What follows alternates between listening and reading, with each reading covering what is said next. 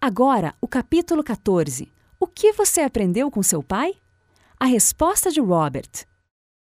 Meu pai foi um grande homem. Quando era criança, eu o admirava e respeitava.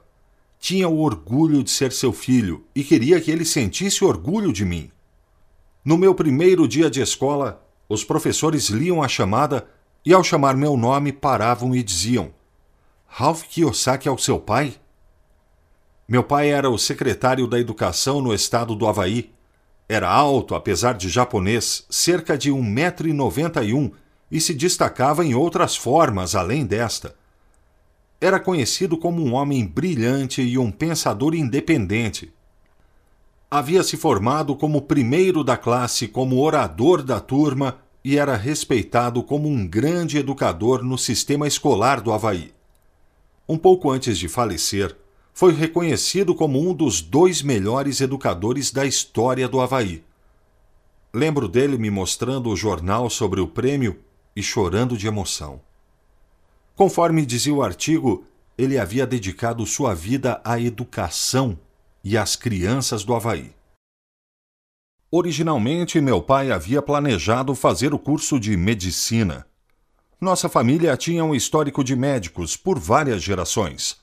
Mas quando ele estava no colegial, na ilha de Maui, percebeu que seus colegas de classe estavam desaparecendo rapidamente da classe. Como representante dos alunos de sua classe, foi ao diretor para descobrir onde as crianças estavam indo. Primeiro ele foi enrolado, mas finalmente descobriu a verdade. Descobriu que a plantação de açúcar, para a qual a maioria dos pais das crianças trabalhava, tinha um acordo para que 20% das crianças fossem reprovadas, independente de como estivessem se saindo na escola. Isso era para garantir a manutenção de um número suficiente de trabalhadores não instruídos na plantação de açúcar. Meu pai percebeu que professores, diretores e pessoas de todos os níveis dentro da educação concordavam com isto. Foi então que o meu pai decidiu não estudar medicina e foi para a universidade para se tornar um professor e tentar mudar o sistema. Além disso, ele lutou para que as crianças cujos pais não tinham condições de pagar uma escola particular tivessem a melhor educação. As crianças que não tinham opção mas que dependiam do sistema de escola pública para trabalhar a favor delas, ao invés de contra elas. Ele lutou por esta causa por toda a sua vida. Entretanto, embora meu pai tenha lutado muito, o estado do Havaí continua a ter um dos piores sistemas de educação da América. Isso não é causado pela falta de dinheiro.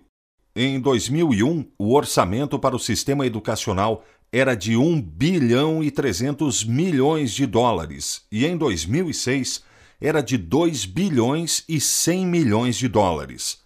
Um artigo sobre o sistema na edição de maio de 2006 da revista Honolulu Magazine dizia: Mas enquanto legisladores estão disputando por mais dinheiro hoje do que há cinco anos, os contribuintes não estão vendo qualquer benefício. Uma coisa que não tem mudado muito em nosso sistema de educação pública é esta incrível habilidade de resistir à mudança. O meu pai se candidatou a tenente governador do Havaí porque percebeu que não conseguiria mudar o sistema apenas como secretário da educação. Precisava ir mais alto. Então se candidatou como republicano em um estado pró-trabalhista democrata. Ficou arrasado de mais de uma forma ele não apenas foi proibido de trabalhar novamente para o governo do Havaí, porque havia ido contra a máquina política dominante no Havaí, mas seu próprio povo, os homens que ele havia mantido junto com ele ao longo dos anos, se viraram contra ele porque tinham muito medo de perder seus empregos. Em 1974, retornei do Vietnã e encontrei meu pai sentado em sua casa. Um homem quebrado, ele havia tentado ganhar dinheiro comprando uma franquia nacional de sorvete. Aposentou-se cedo e retirou a maior parte de sua poupança e a perdeu na franquia. Se ele não recebesse um pequeno cheque do Estado e, mais tarde, da Seguridade Social e da Medicare, estaria totalmente falido. Este foi um momento decisivo para mim.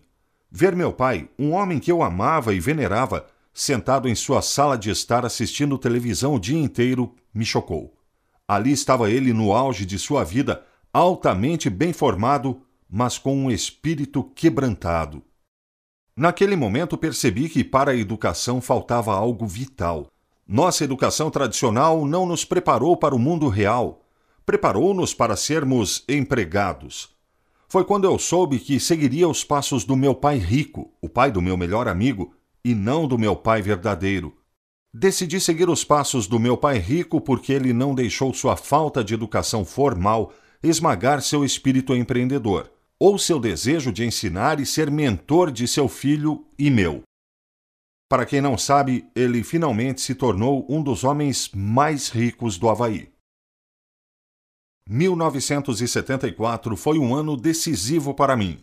Primeiro, porque sabia que não seguiria os passos do meu pai. Anos mais tarde, percebi que 1974 também foi o ano em que a ERISA, que resultou no 401K, foi estabelecida. Vendo através dos olhos do meu pai, eu sabia que seria a minha geração, dos baby boomers, que enfrentaria o mesmo problema que meu pai. A minha geração enfrentaria o mundo como pessoas honestas, bem educadas e trabalhadoras, por necessidade do governo ou de suporte familiar sem saber como sobreviver financeiramente sozinhos. Nos próximos anos haverá milhões de pessoas em todo o mundo que, como o meu pai, enfrentarão um mundo sem dinheiro após uma vida de muito trabalho, vivendo com medo do dinheiro acabar. Por questão de respeito, esperei cinco anos após a morte do meu pai para publicar Pai Rico, Pai Pobre. Algumas pessoas pensam que meu livro é desrespeitoso mas tenho certeza que meu pai seria grande o suficiente para lidar com as realidades citadas no livro. Ele foi um grande homem, além de ser um homem grande. Escrevi o livro para pegar a tocha que meu pai carregava e continuar a luta para reformar e mudar o sistema de educação atual obsoleto, fora da realidade do mundo e, em minha opinião, não está preparando muitos de nossos jovens para o mundo à frente. Como venho dizendo há muitos anos, por que o nosso sistema de educação não nos ensina sobre dinheiro? Independente de sermos ricos ou pobres, inteligentes ou não, o denominador comum a todos nós é que usamos dinheiro. A revista Time publicou uma reportagem de capa com uma manchete sobre os Estados Unidos ser uma nação de desistentes. O artigo da revista era sobre como os nossos executivos escolares ocultam o número real das crianças desistentes, da mesma forma com que a Enron escondia os prejuízos. O artigo cita corretamente que o problema hoje é bem mais grave do que foi no passado, porque os desistentes hoje não podem contar com empregos de fábrica e altos salários. Hoje, as suas únicas opções são empregos com baixos salários, como atendentes ou no balcão de restaurantes de fast food, porque a América se tornou uma nação de consumidores e não de produtores. Estaremos pagando por esse problema massivo por muitos anos, qual seja, um sistema educacional obsoleto e fora da realidade e que continua resistente à mudança. Como muitos de vocês sabem, The Rich Dad Company possui várias iniciativas de educação, desenvolvemos o site www.richkidsmartkid.com para crianças, K12, pais e professores. O site inclui uma série de mini-jogos, planos de aula e guias para instrutores, todos gratuitos e sem mensagens comerciais. Os jogos são criativos e envolventes e tornam o aprendizado uma experiência interativa e divertida. No nível universitário, The Rich Dad Company criou um currículo para dois cursos universitários: o curso de Finanças Pessoais de Fluxo de Caixa da Rich Dad e o curso Investindo em Imóveis com a Rich Dad.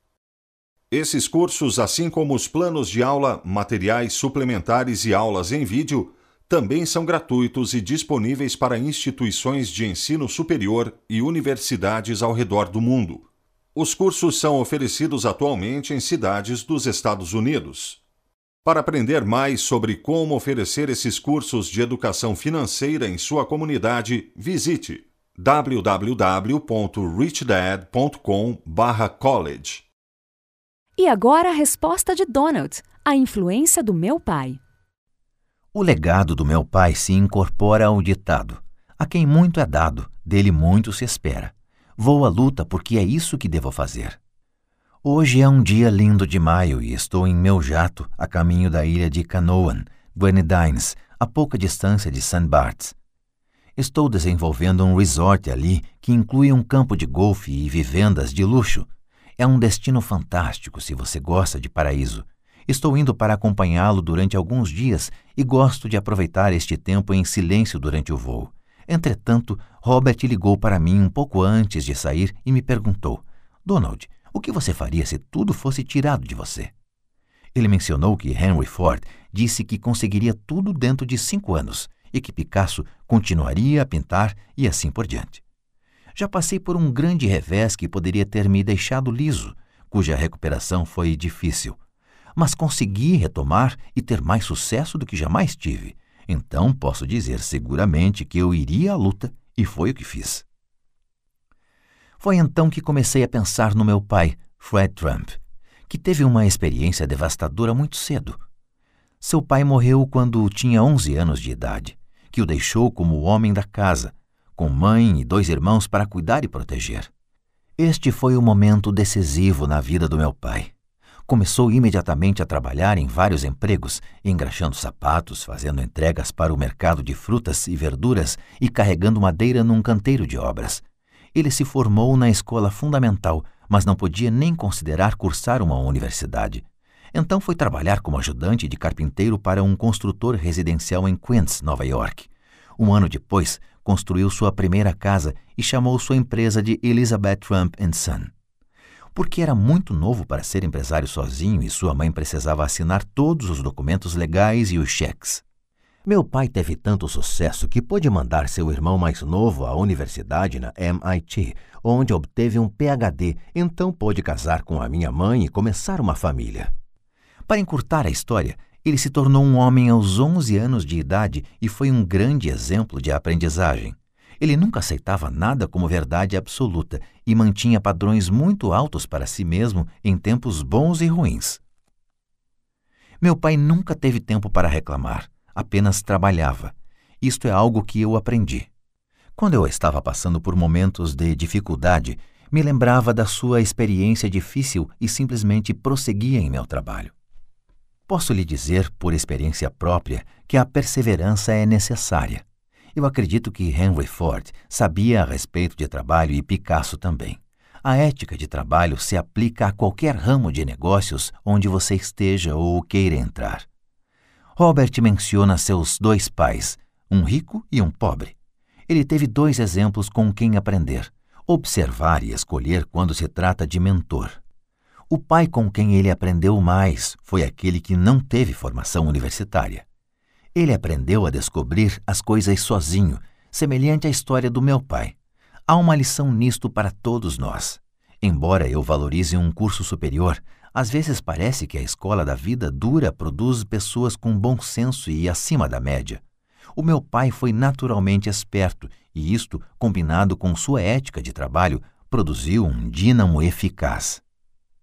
Quando as pessoas me perguntam por que acho que tive sucesso, a primeira coisa em que penso é minha criação e a influência do meu pai. Sim, fui para a Universidade de Wharton, mas antes de Wharton tive meu pai. Se ele pôde chegar onde chegou sem o benefício de apoio financeiro, familiar e formação, minhas expectativas deveriam exceder aquelas de meu pai, simplesmente porque eu tinha muito mais recursos para começar do que ele. Tínhamos os mesmos padrões de realização e a mesma ética de trabalho, mas as condições eram diferentes. Literalmente, eu não podia aceitar fazer nada menos do que estou fazendo agora, porque não teria nenhuma desculpa para fazer de outra forma.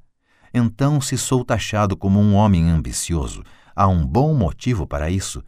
Substitua as suas desculpas por razões e tudo se torna claro. Agora, considere a sua resposta. O que você aprendeu do seu pai que te ajudou a ser um sucesso hoje?